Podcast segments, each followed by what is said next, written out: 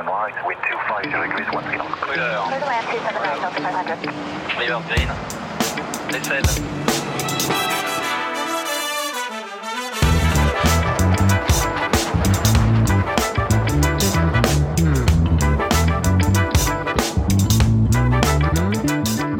Salut à toi très cher auditeur ou auditrice. C'est avec un très grand plaisir que je te retrouve pour cet épisode hors série spécial Noël et fin d'année 2021.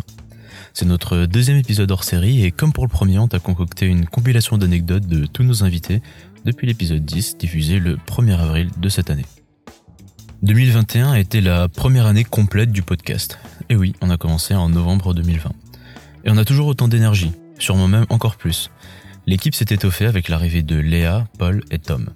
Léa tire le portrait de nos invités sur les illustrations de tous les épisodes que tu peux retrouver sur nos réseaux sociaux ou sur Spotify par exemple.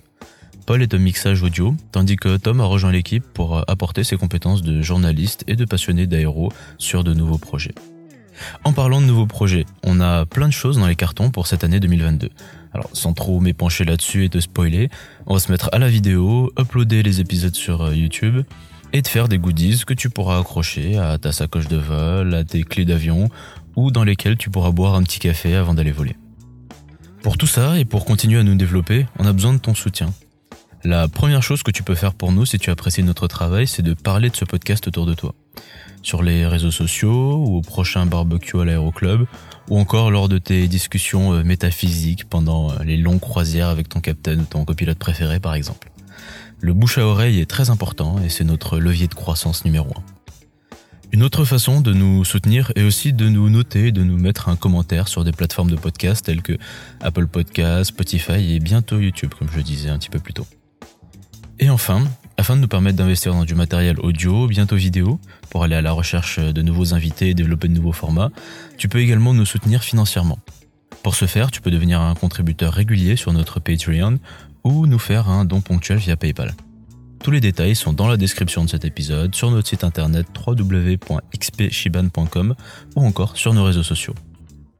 Promis, j'ai bientôt fini et on va passer à la compilation d'anecdotes. Mais juste avant, un petit mot pour toi si jamais tu as atterri sur cet épisode totalement par hasard et que tu ne nous connais pas. On est l'expérience Shiban, le podcast aéro où on invite tous les 15 jours, sauf trêve estivale et fête de fin d'année, des invités qui nous racontent leur parcours passionnant. Je m'appelle Sébastien, je suis l'animateur de ce podcast, mais je suis loin d'être le seul derrière ce projet.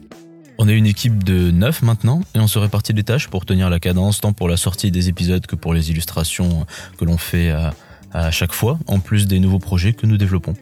Je travaille donc avec Maxence, Victor, Marek, Ilia, Thibaut, Léa, Paul et Tom, que je remercie infiniment pour leur participation à cette aventure. Si tu veux en savoir plus sur nous, retrouve-nous sur notre site internet www.xpshiban.com. Allez, c'est enfin parti. Voici une compilation d'anecdotes de nos 14 derniers épisodes. Je vais encore parler un tout petit peu pour restituer l'anecdote dans son contexte à chaque fois très rapidement, mais tu ne m'entendras presque plus, c'est promis. Et on commence par Delphine, invitée de l'épisode 10, qui nous raconte son lâcher en ligne sur Boeing 787 lors d'une arrivée somptueuse à Nairobi.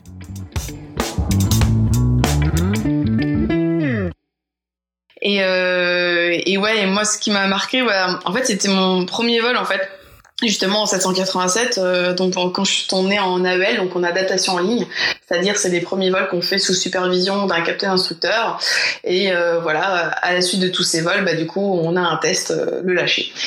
Donc là, moi, c'était mon premier vol, c'était Nairobi, du coup, au Kenya. Et, on arrivait, du coup, voilà, un vol de nuit. Et en fait, on voyait le soleil qui commençait à peine à se lever. Et euh, le ciel, justement, là, pour une fois, il n'était pas si, rose que ça. Il était à la fois rouge et un petit peu violet. Et en fait, on slalomait entre les nuages euh, grâce en fait à l'approche qui était euh, aux instruments qui étaient codés comme cela ce jour-là. Enfin, c'était le hasard. Hein. Et du coup, ça nous a emprunté voilà une certaine route qui slalomait dans des petits cumulus. Mais la lumière, elle était juste magnifique. Alors forcément, j'étais occupée voilà à piloter parce que c'est moi qui, qui posais l'avion. Mais mais la vue, elle était juste topissime. Et et du coup, j'étais ouais, j'étais voilà, j'étais super fière parce qu'en fait, c'était mon tout premier vol Air France à 33 ans et je me suis dit waouh, en fait, je me suis lancée dans cette conquête il y a déjà 20 ans. et là, j'ai réalisé en fait le chemin que j'avais parcouru et je me suis dit mais c'est complètement dingue. Enfin, du coup, euh, ouais, voilà, c'était pour moi, c'était Ouais, c'était vraiment impressionnant euh, humainement parce que parce que j'avais tellement attendu ce moment-là que j'en revenais pas en fait. Enfin, j'avais atterri, mais dans ma tête, j'étais encore dans l'avion, quoi. Mhm. C'était- un Donc, aboutissement. ouais, c'était c'est ça. C'était euh, un objectif de carrière de faire du long courrier Air France et voilà, exactement, c'est ça. Mais ça doit être génial en plus avec le. Tu parlais du viseur tête haute, donc t'as pu un peu profiter du, du paysage, euh, même en continuant à piloter ton avion. Oui, exact, exactement. C'est ça euh, qui est qui est super, c'est que du coup on l'a tout le temps euh, sorti euh, pendant tout le vol et on s'en sert du coup beaucoup beaucoup. Et euh, ouais, du coup on pilote en tête haute et, euh, et ça permet justement de, de bien bien tout voir à travers l'extérieur et c'est juste Mhm. parfait quoi. On continue avec Nicolas qui nous parle d'un vol sur euh, Baron 58 entre le Sénégal et la Mauritanie avec une escale peu habituelle. Ça me rappelle euh, en fait mon tout tout premier vol en aviation commerciale au Sénégal. C'était encore pour une compagnie où j'ai fait qu'un seul vol pour eux, donc euh, j'en ai pas parlé. Ils avaient un Robin, pardon, pas un Robin, un Baron 58, un bimoteur.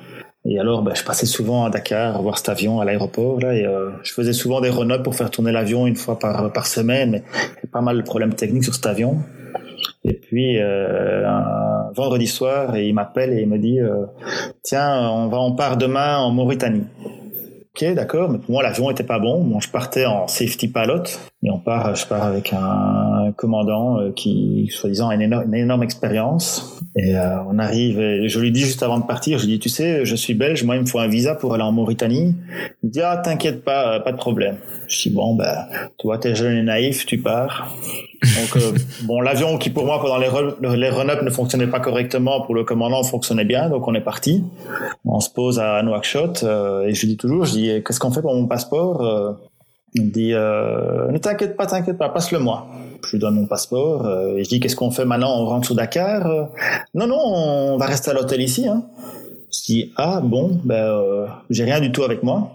Bon alors comme tu le sais, la Mauritanie il fait quand même assez chaud. Mhm. C'était en, je pense que c'était en plein été, enfin en pleine période d'hivernage. Donc, bah, euh, on part. On avait un client à bord et on, tu sais, tu, as fini ton boulot, tu montes dans le taxi et tu suis et tu demandes on va où? On va manger un bout. Qu'on arrive dans une maison mauritanienne et euh, on s'installe. euh, puis il y a des gens qui passent, ça discute, il y a un petit peu d'argent qui circule et puis euh, on va passer à table. Je dis ok, donc tout le monde s'assied au- autour de la même table là. Et je pense qu'on nous apporte des, je pense que c'était un de donc d'un riz au poisson. Donc, bah, je mange, je mange à ma faim, quoi, normalement. Puis, euh, puis arrive le deuxième plat et je demande à l'autre, je dis, c'est quoi ça? Bah, c'est le deuxième repas. Mais j'ai assez mangé. Il me dit, faut, faut manger, hein, parce que sinon ils vont être vexés. Donc, je me retrouve à devoir manger un, un méchoui euh, après. Bon, ça c'est pour la petite anecdote. Et puis euh, on part à l'hôtel. Entre temps, j'ai toujours pas mon passeport. Je sais pas où il est. Et là, j'ai trouvé le patron de l'hôtel et je lui dis bon, vous pouvez savoir où je peux trouver une chemise, du déodorant, une brosse à dents, euh, parce que je peux pas partir avant le lendemain.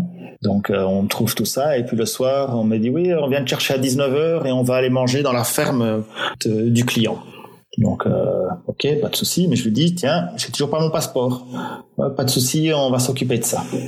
Alors, je savais qu'en Mauritanie, ils font des, des checkpoints tous les 50 km et qu'ils vérifient les papiers.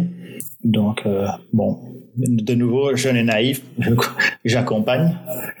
et, euh, et donc, je monte dans cette Mercedes qui roule la, la nuit là, sur les routes mauritaniennes. Puis, premier checkpoint, je me dis, ah, merde, ça, être pour ma, pour ma poire. Dans quoi je me suis embarqué? Je- de nouveau, je ne sais pas avec qui je suis. Enfin, je ne sais pas qui est le client. Moi, je suis juste le safety pilot. Et je vois que le, le, le, le client qui est assis à l'avant à droite, il baisse sa tête, il fait un petit signe de main au policier. Hop, signe de main. Le petit policier se met au garde à vous et on part. Bon, ben, ok, on est reparti. euh. Puis après une heure et demie de route, on arrive en plein milieu du désert dans sa ferme, une tente mauritanienne. euh. On s'installe un peu comme des Romains, euh, toi sur des fauteuils, on est couché à discuter. Génial. De nouveau arrive ce petit boudienne. Bon, on n'allait pas me la faire deux fois, donc je mange un tout petit peu. Euh, puis arrive le méchoui. Donc, euh, Bien anticipé. ça va voir. Je mange les deux, je suis respectueux de leur tradition. Mhm. Alors, et puis à un moment, on me dit, euh, oui, Nicolas, est-ce que tu voudrais une femme? Je dis pardon. oui, oui. euh, et apparemment, je ne savais pas. C'est bon, je sais pas si ça existe, c'est toujours si c'est vrai ou pas vrai, mais euh, c'était de, on t'offrait une femme pour l'inviter. Donc bon, ben, heureusement le, le commandant avec qui j'étais refuse aussi, donc euh, ma mon refus passe sans problème. Heureusement que tu vas pas tous les jours, quoi. voilà. Bon, maintenant j'imagine que ça a peut-être changé de- depuis là. Si je te parle de ça, c'était en 2004. Mhm. Et puis bon après, euh, vers minuit, une heure, je sais pas moi, on rentre à l'hôtel. Le lendemain matin, on est, reparti. J'ai récupéré mon passeport en montant dans l'avion. Il y avait rien qui était indiqué dedans. Et on est rentré. Donc je ne sais toujours pas pourquoi on a été en Mauritanie. Qu'est-ce que le, client avait été faire là-bas? Qui c'était? Pas la moindre idée.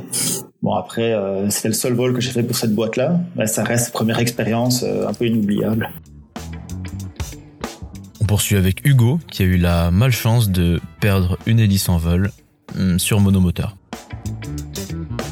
Ouais, il y en a une que j'avais gardée euh, expressément pour la fin qu'on va qu'on va raconter euh, du coup euh, Ah, alors, super. Qui, qui- qui est, qui est plutôt rigolote racontée aujourd'hui. Donc quand j'étais tout jeune pilote en formation, que j'étais encore du coup membre de cette patrouille acrobatique civile dont on, dont on parlait tout à l'heure, j'ai eu à vivre de la place arrière la perte de l'hélice de l'avion, donc de l'unique hélice de l'avion.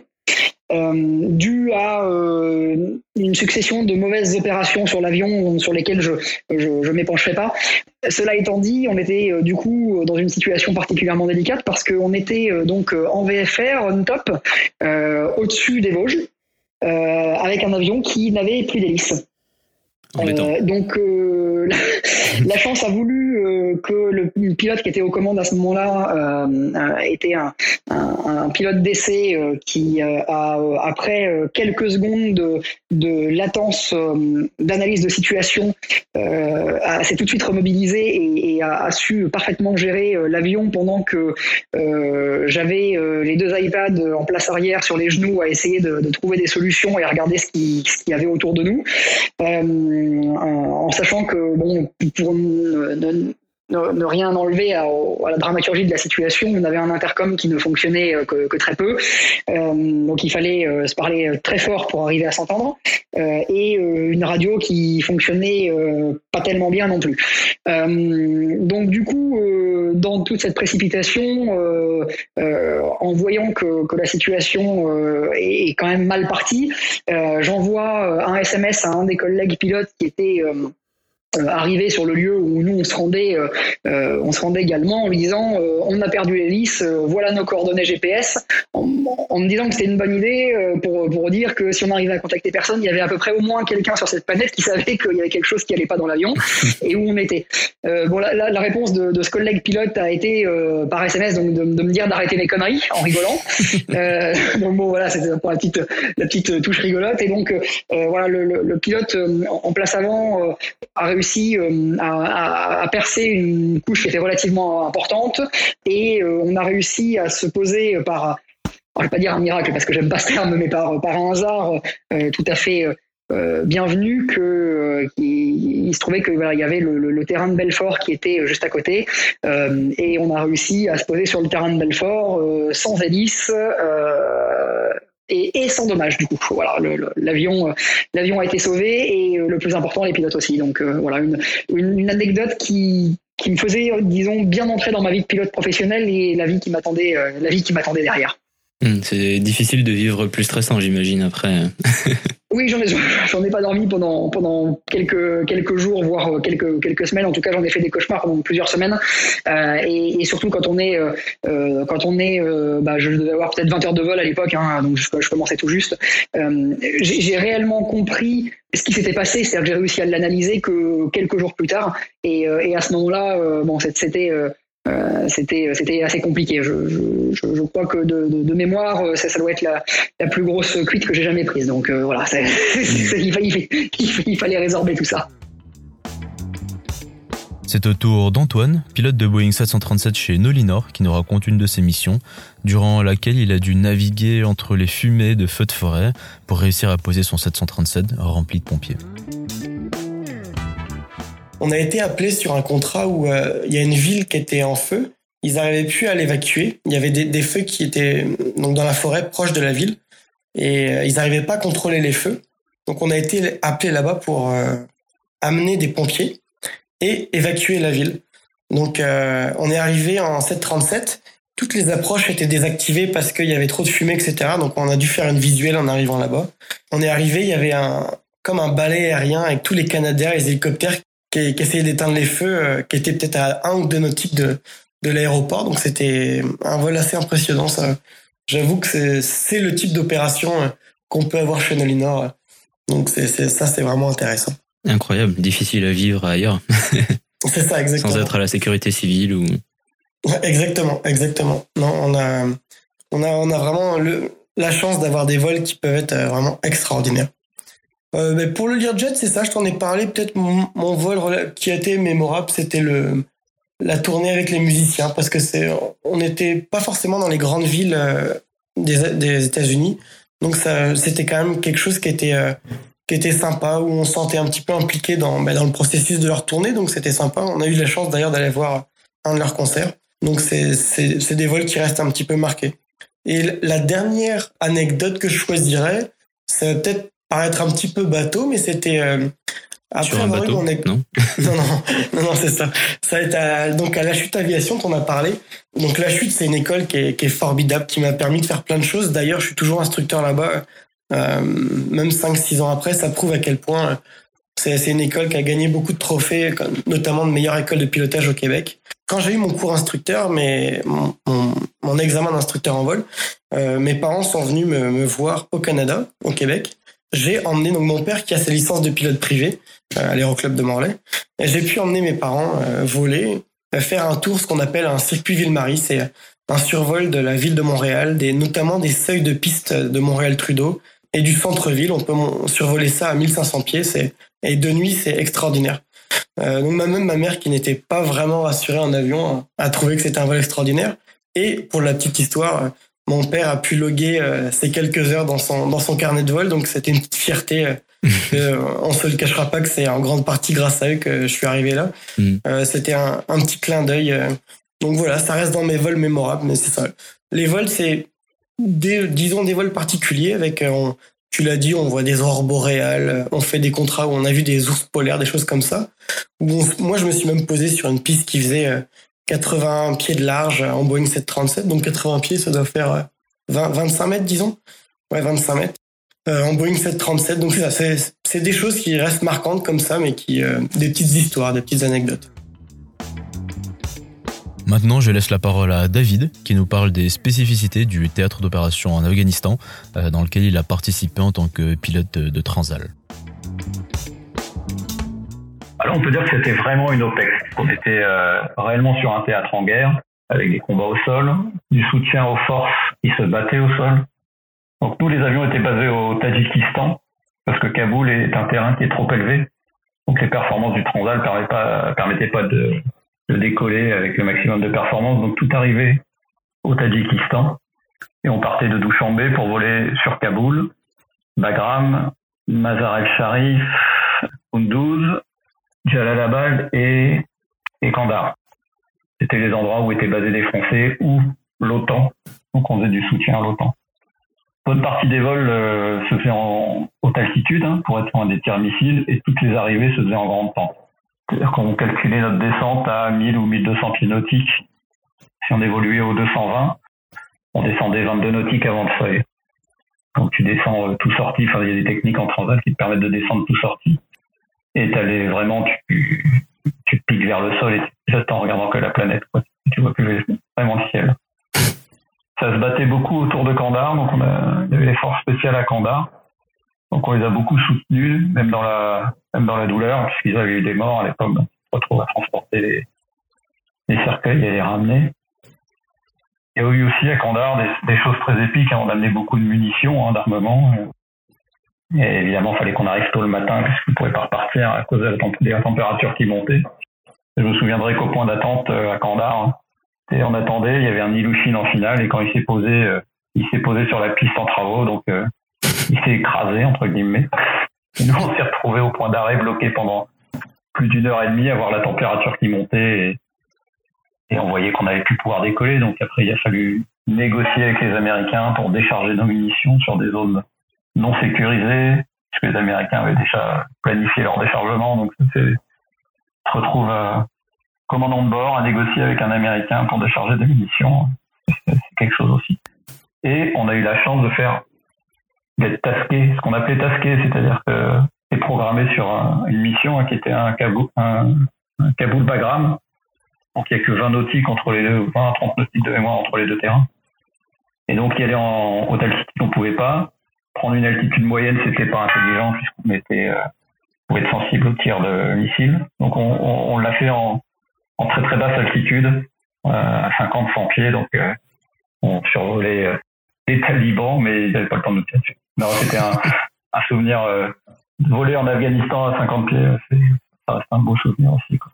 Hmm. Bon, ça a été très bref, hein, il y avait 15 minutes de vol, mais c'était pas le profil euh, normal de l'Afghanistan, parce que on, en haute altitude. Donc on a profité de cet instant euh, très intense, parce que tu sais que tu es quand même au-dessus de gens qui t'aiment pas. Après, on avait des fauteuils blindés, des, des plaques de blindage à gauche, à droite, on, on avait gilet pare-balles, le casque.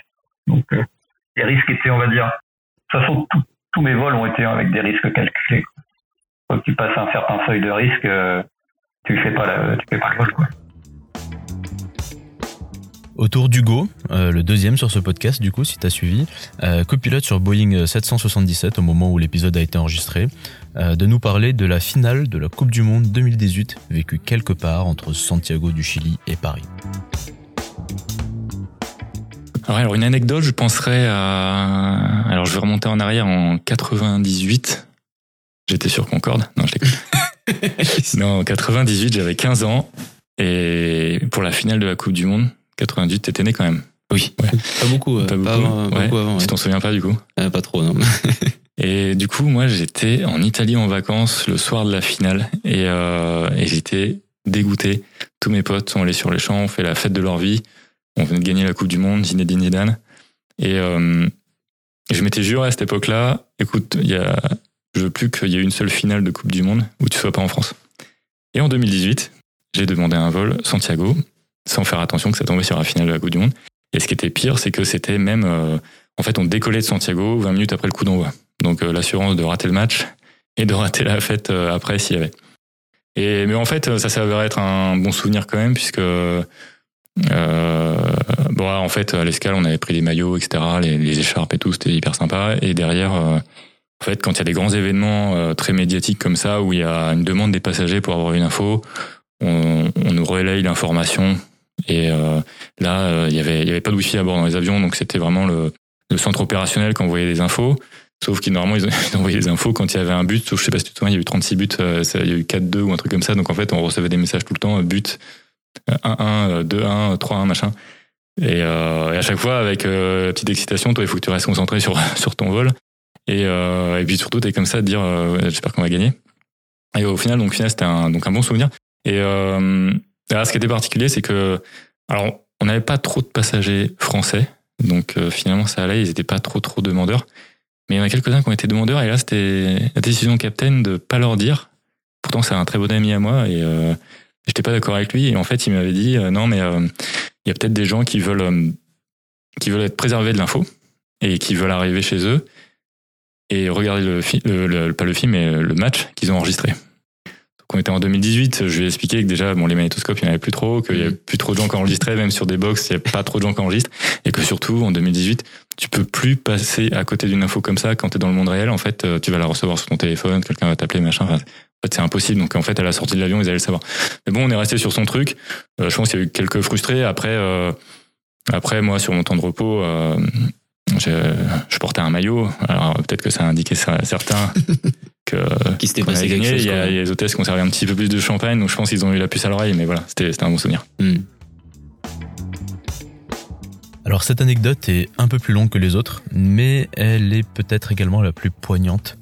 Marielle, invitée de l'épisode 16, nous parle de la prise d'otage d'un hélicoptère qu'elle pilotait ce jour-là.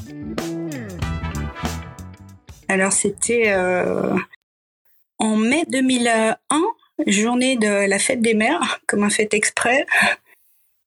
Seule femme pilote dans la compagnie, mais c'est moi qu'on envoie faire les tours de Paris ce jour-là. Bon, il fait un temps superbe.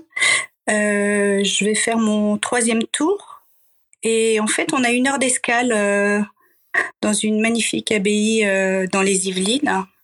Et avec mes, gens, mes passagers qui faisaient un baptême de l'air, donc, quand j'atterris, au moment où je fais la procédure de déchauffe et de coupure euh, du moteur, je vois euh, des gens arriver, euh, habillés un peu treillis, noirs, voilà, qui ont pas trop l'aspect des gens qui se trouvent dans cette abbaye un dimanche après-midi. Et quand je sors pour faire sortir mes passagers, là, je me retrouve avec une arme sur la tempe et on me dit, tu remontes dans ton hélico, tu mets en route. Voilà. Donc ce jour-là, euh, à Villa-Coublet, il y a un OTAM parce qu'il y a euh, des manifestations, il y a des chasseurs qui vont passer, euh, voilà. Donc je leur explique. Ils me disent t'inquiète. Je leur dis que j'ai plus beaucoup de carburant dans l'hélicoptère. T'inquiète. Je leur dis que je connais pas trop la région. T'inquiète. Et donc les passagers sont évacués, mis par terre, euh, loin de l'hélico. Je sens qu'ils installent quelque chose sous l'hélicoptère. Et puis on part. Euh, en vol, on me dit pas de casque, pas de radio, pas d'embrouille, et tout ira bien. Tu vas jouer les filles de l'air. On décolle et on part euh, pour faire évader. Donc trois individus, hein, euh, pour faire évader leur frère, me disent-ils, de la prison de Fresnes. Et puis arrivé sur place, ça ne se passe pas tout à fait comme prévu. L'échelle qu'ils avaient accrochée sous l'hélico euh, avec une corde, euh, je crois qu'il y a eu un, un genre de nœud. Du coup, il n'y a pas eu assez de longueur. Les détenus qui devaient s'évader n'étaient pas à l'heure dite au rendez-vous. Du Mirador, ça a tiré sur l'hélicoptère. De l'hélicoptère, ils ont riposté. De l'hélicoptère, ils ont jeté un sac avec euh, des armes, des gilets pare-balles pour qu'ils euh, s'évader. Bon, je te résume tout ça, mais ça a duré quand même, euh, je sais plus trop, mais au moins une demi-heure entre le décollage et, et, et le poser. Le gars euh, qui était derrière moi dans l'hélico a été blessé. Donc moi j'étais en stationnaire euh, sur les câbles anti-hélicoptère avec un truc accroché dessous, je savais pas ce que c'était. Tirait. Euh, c'est pas très agréable.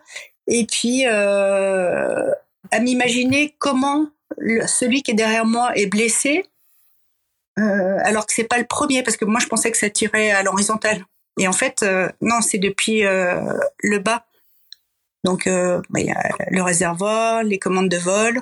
Puis accessoirement, il a pris la balle juste dans la cuisse. 30 cm plus loin, c'était c'était moi. C'est le gars qui était juste derrière moi. Voilà. Bon, au bout d'un moment, un peu de panique, l'autre blessé, on est parti et on a atterri dans un, stade à, à les Roses ils m'ont menotté euh, au pas général et ils sont partis. Et pour ce jour-là, au niveau de l'hélico, c'était euh, fin, fin de la partie, quoi. Bilan, euh, mutinerie euh, à Fresnes, le gardien du Mirador blessé, dans mon hélico, un blessé derrière et et puis ben moi avec euh, des tracasseries un peu administratives à suivre quoi. Hein. C'est un peu lourd derrière. Voilà. Mais j'ai cru vraiment qu'une fois qu'ils n'auraient plus besoin de moi, ils allaient ben, me descendre. Du coup, euh, extra balle quoi. Fin de la blague. Allez, la vie est belle et et tout va bien. T'as re- t'as repris le vol directement après en hélicoptère ou t'as pris un temps pour réfléchir quand même hein? Alors c'était assez énorme parce qu'à l'époque je travaillais pour Eli France et euh, à la suite de ce tour de Paris, je devais aller chercher Luc Besson euh, dans sa propriété en Normandie. Euh, quand euh, je les ai appelés, ils, ils m'ont dit mais tu vas pouvoir aller chercher. Euh... dis attendez, là l'hélico, euh, il y a un trou dedans. Je pense que j'ai que deux trois formalités policières à faire. Voilà, c'était vraiment le, le service avant tout là. Hmm. Là, à l'époque, j'étais, je faisais des vacations pour euh, pour Eli France, donc euh, ça s'est pas très bien passé avec eux. Donc après, j'en ai plus fait. Mais par contre, euh, c'est pas l'hélicoptère qui était le, le danger. Donc oui, j'ai repris les vols. L'hé- L'hélicoptère était un vecteur c'est pas comme si j'avais eu une grosse panne moteur ou quelque chose comme ça. Là, c'était vraiment euh, ce jour-là, c'était moi dans l'hélicoptère dont ils avaient besoin, mais j'étais ni visée ni euh, euh, donc ça m'a pas perturbé plus que ça au niveau de l'hélicoptère. Ouais. Non, non, j'ai revolé. Est-ce que ça a changé quelque chose dans ta façon de, de voir et de faire le métier après? Ou au final, t'es revenu assez rapidement à la normale en espérant que ça n'arrive plus? Alors, je me suis dit quand même de vivre ça une fois dans sa vie, c'est pas de bol. Deux, ce serait vraiment pas de bol du tout. Ouais. Donc, euh, j'en laisse un peu pour les autres, en espérant que quand même quelque part euh, ça ne se reproduise pas, parce que c'est quand même assez traumatisant. hein. Moi, j'ai mon deuxième enfant qui a, il avait un an, ouais, il avait un an et demi quand c'est arrivé. À 8 ans, il m'a demandé d'aller voir euh, le pédopsie. Et ce qui est ressorti, c'est ça. C'est ça qui l'avait un peu euh, perturbé, traumatisé. À l'époque, il parlait pas, hein, donc euh, il a vu qu'il s'est passé quelque chose de pas normal. Enfin, non, non. En fait, quand on croit qu'on va mourir, euh, ensuite euh, tout va bien. C'était vraiment extra bal. Hein. Et puis, je trouve que l'humain est tellement bien fait. euh, on trouve des ressources, un instinct de survie. parce que là, j'ai vraiment résumé, mais à un moment, j'étais en stationnaire sur les câbles, ça tirait de tous les côtés. Moi, j'ai les genoux qui se sont mis à, à faire des castagnettes. J'ai dit au, à l'individu à côté de moi d'arrêter de tirer. On s'est tutoyé. Enfin, en fait, c'était vraiment un, cockpit pour faire une mission, euh, même si c'était malgré moi, quoi. Faire une mission euh, du mieux qu'on peut. Et puis, quand ça se passe pas comme on veut, euh, voilà, parce que moi, je savais pas ce que j'avais comme longueur de câble accroché sous moi, repartir au milieu des câbles anti-hélicoptère avec le blessé derrière, euh, un peu la panique. Et bien, malgré tout, on trouve euh, le ton pour leur parler euh, calmement. On, on se pose sur un stade, c'était la mi-temps, il y avait euh, des gens partout. Enfin, et on trouve les ressources pour gérer. L'humain est vraiment bien fait pour ça, je trouve. Malgré le fait que, contrairement peut-être à des pilotes militaires où tu n'avais pas été préparé à ce genre de choses du tout. Ah oui, il m'a pas préparé du tout. Hein. C'est Hmm. voilà, moi je connais pas le milieu des armes, je connais pas euh, tout ça. Mais euh, mais malgré tout, on a fait euh, mission commune, on s'est parlé. euh, et puis bon, même si ça a échoué, moi je suis là pour en parler, quoi. Donc C'est l'essentiel. oui.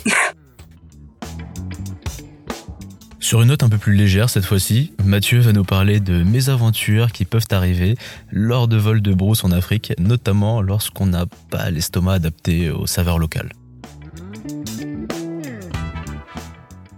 Ok, une anecdote donc. Une anecdote. Euh, donc tu voulais une anecdote dans un vol en Afrique tout à l'heure là. Tu sais qu'en Afrique l'eau elle est pas toujours propre quoi. Donc des fois euh, tu prends ta douche, euh, tu vas tu vas ingérer un petit peu un petit peu d'eau un petit peu d'eau sale ou alors euh, tu vas manger quelque chose qui est pas forcément nickel chrome on va dire. Et ça peut ça peut avoir une, certaine influence, une certaine incidence sur la qualité de la digestion, on va dire, sur des intestins fragiles, sur la fatigue, sur la chaleur. On va dire que ça peut, faciliter le transit de manière, de manière accrue, quoi. Donc t'imagines, euh, t'imagines dans un avion qui est chargé avec plein de monde dedans, et puis euh, un pilote qui se retrouve au niveau 200, euh, 250 là, et euh, il a le transit qui est vraiment accru, quoi. Il, a- il est pas bien et tout, et euh, le problème, c'est que les toilettes du King Air, bah, elles sont prises parce qu'il y a du matériel dessus et puis on peut pas se poser parce qu'on est en pleine croisière. Donc, euh, il faut trouver quelque chose, quoi. Donc, euh, donc bon, bah, il y a toujours une glacière hein, qui traîne hein, quand tu es en croisière avec des boissons au frais. Donc, tu enlèves les boissons au frais puis tu te débrouilles avec la glacière, quoi. Voilà, ça peut arriver ce genre de truc. En croisière dans le King Air. voilà. Voilà, c'est une histoire euh, d'un pote, quoi. C'est l'anecdote que t'as prise. euh.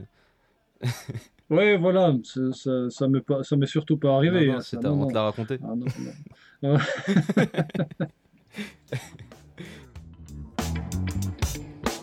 Et c'est au tour de Léa de nous parler de sa rencontre avec un ovni. Ou presque. Alors j'en ai pas mal, euh, mais la dernière en date date euh, du, mois dernier justement. J'étais avec mon collègue euh, Dimitrios qui est grec Et puis, on rentrait des États-Unis sur un vol de nuit vers, vers Vigo, en Espagne. Et puis, les vols de nuit, généralement, en transatlantique, il n'y a pas grand monde en fréquence. D'ailleurs, tu maintiens la fréquence de garde. 121.5 et aussi donc les fréquences VHF 1, 2, 3, 4, 5 pour communiquer entre avions sur les transatlantiques.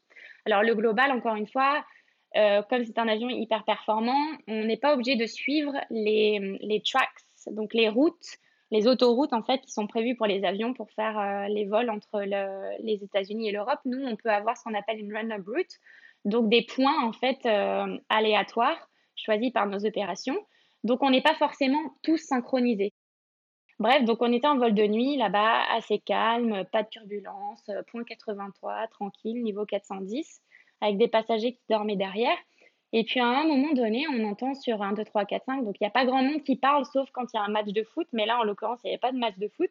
Et on entend un Lufthansa qui dit Oh les gars, les gars, regardez ce qui se passe en l'air, euh, il y a pas mal de lumière là-bas, c'est bizarre, on dirait un ovni, etc. Et avec mon collègue, on regarde, et là c'est vrai, tu vois une traînée de lumière, euh, c'est plein de petits points les uns après les autres euh, qui vont assez vite. Et puis on se regarde avec mon collègue et puis moi j'ai compris tout de suite.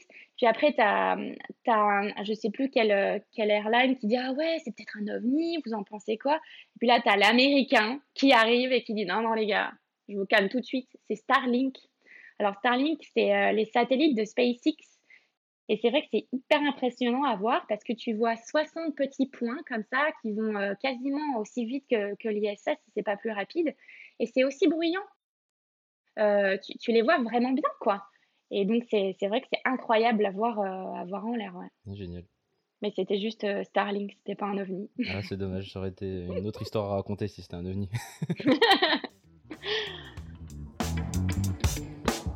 Christophe, ancien chef pilote d'essai d'Airbus, nous parle ici de quelques-unes des expériences de vol les plus mémorables qu'il a vécues, dont le traditionnel premier solo, mais sur avion de chasse.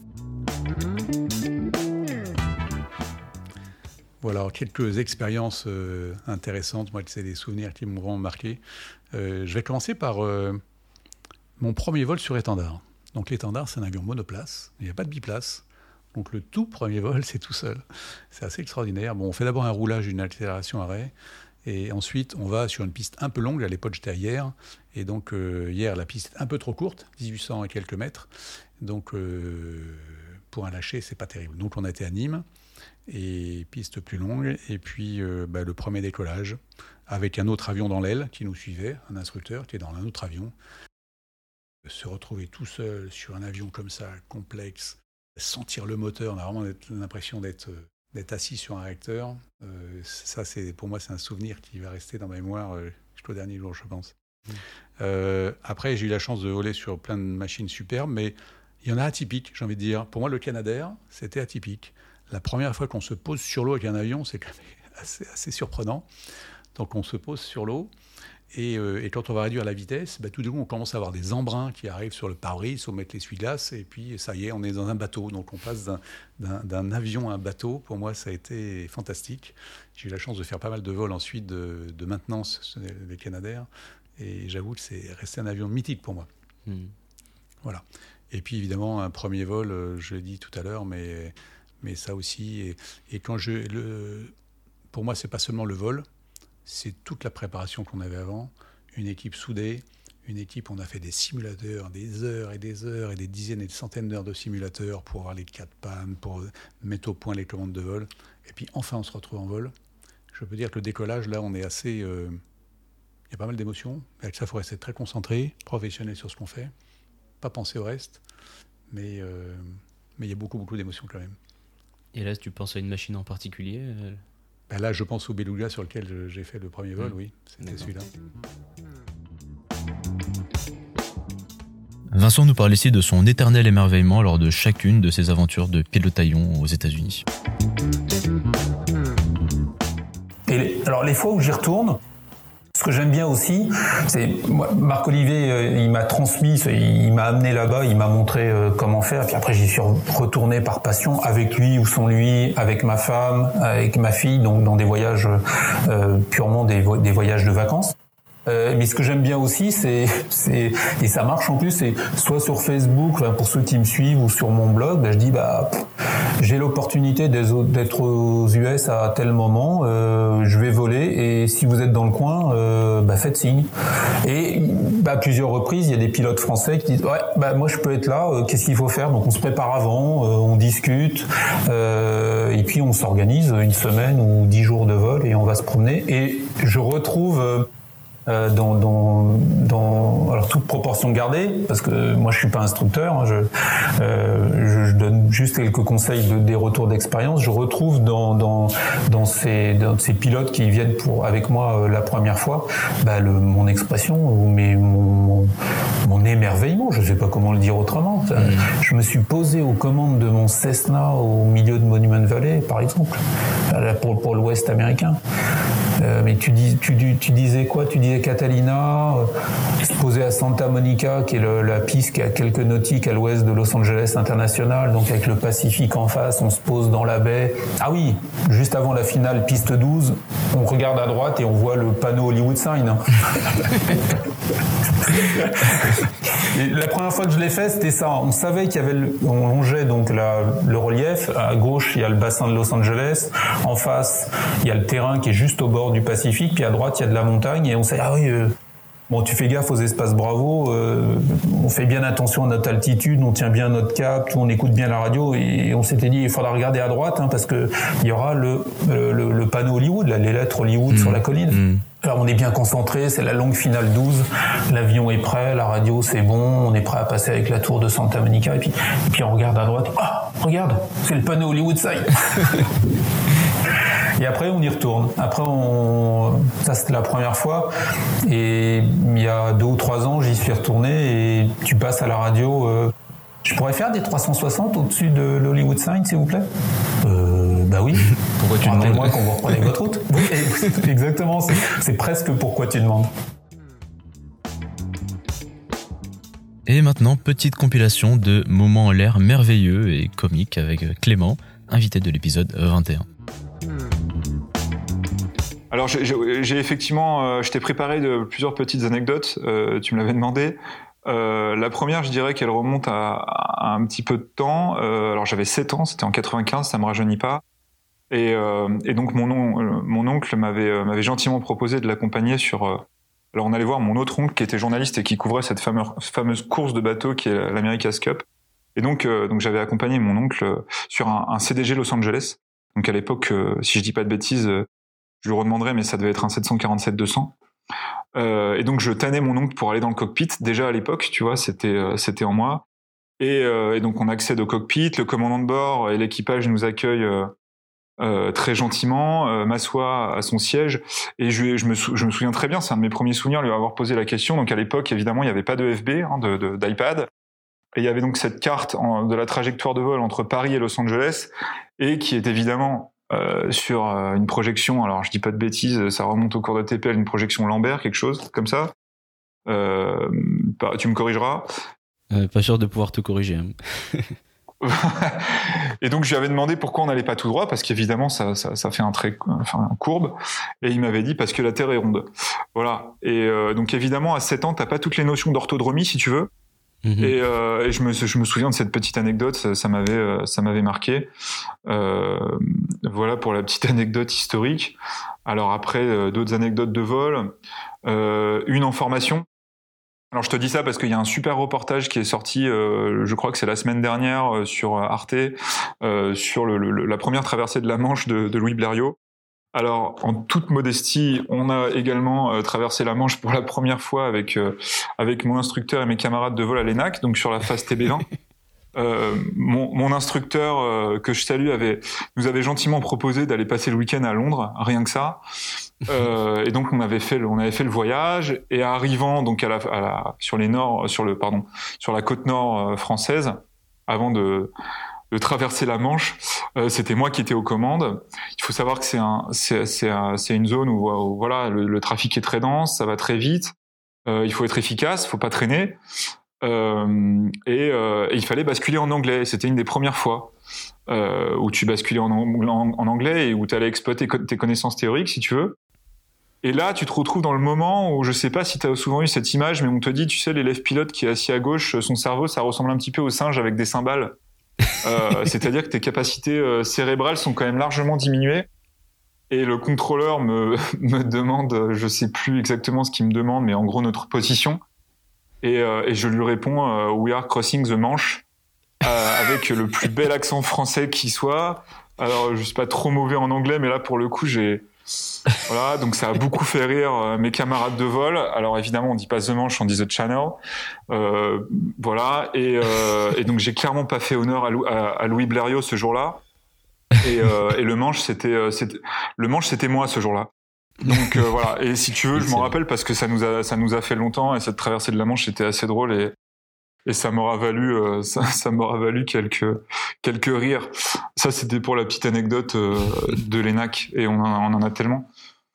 Et, euh, une, une autre anecdote euh, de vol alors plus récente.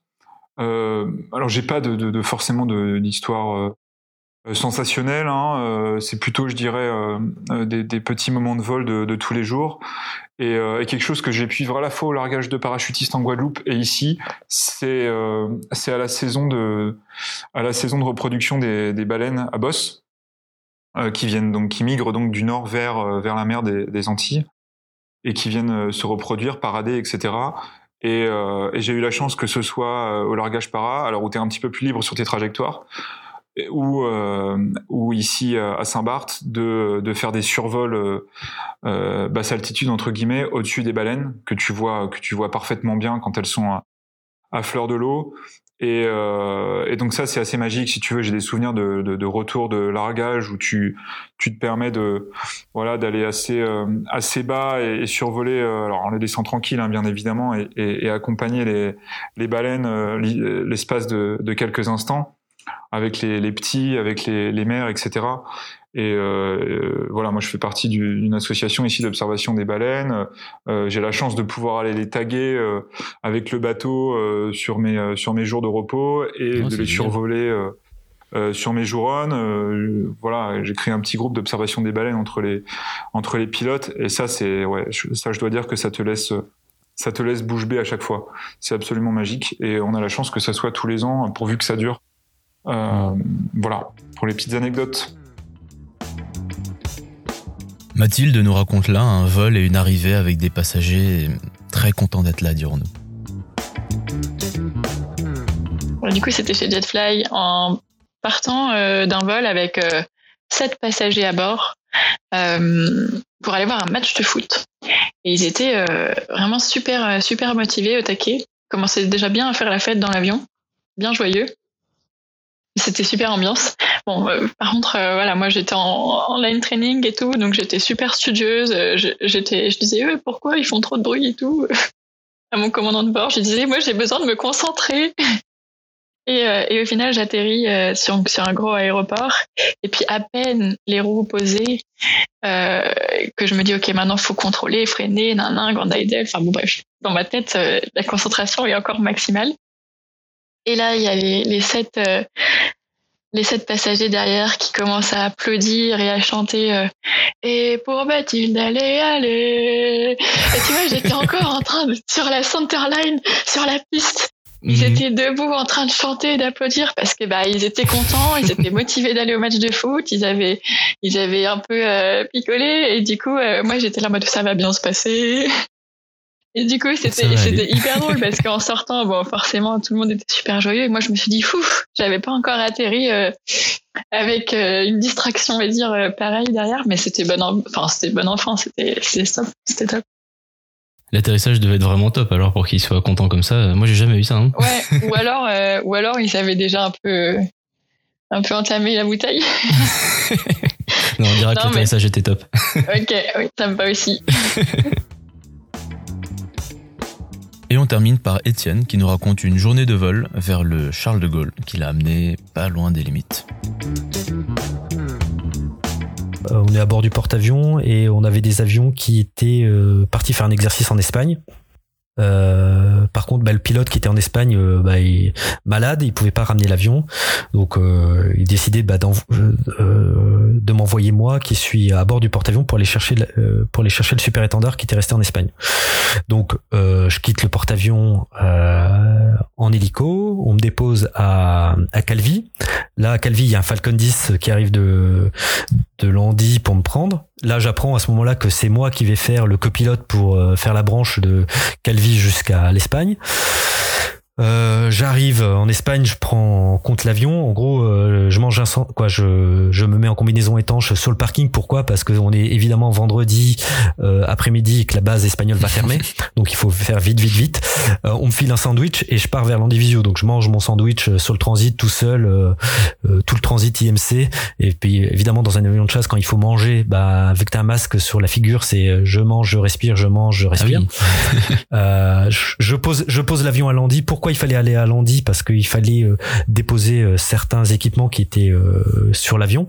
Donc je passe euh, 3-4 heures à Landy pendant qu'on on débarrasse l'avion de ses équipements supplémentaires. Et puis là, la mission, c'est de ramener l'avion à bord du porte-avions.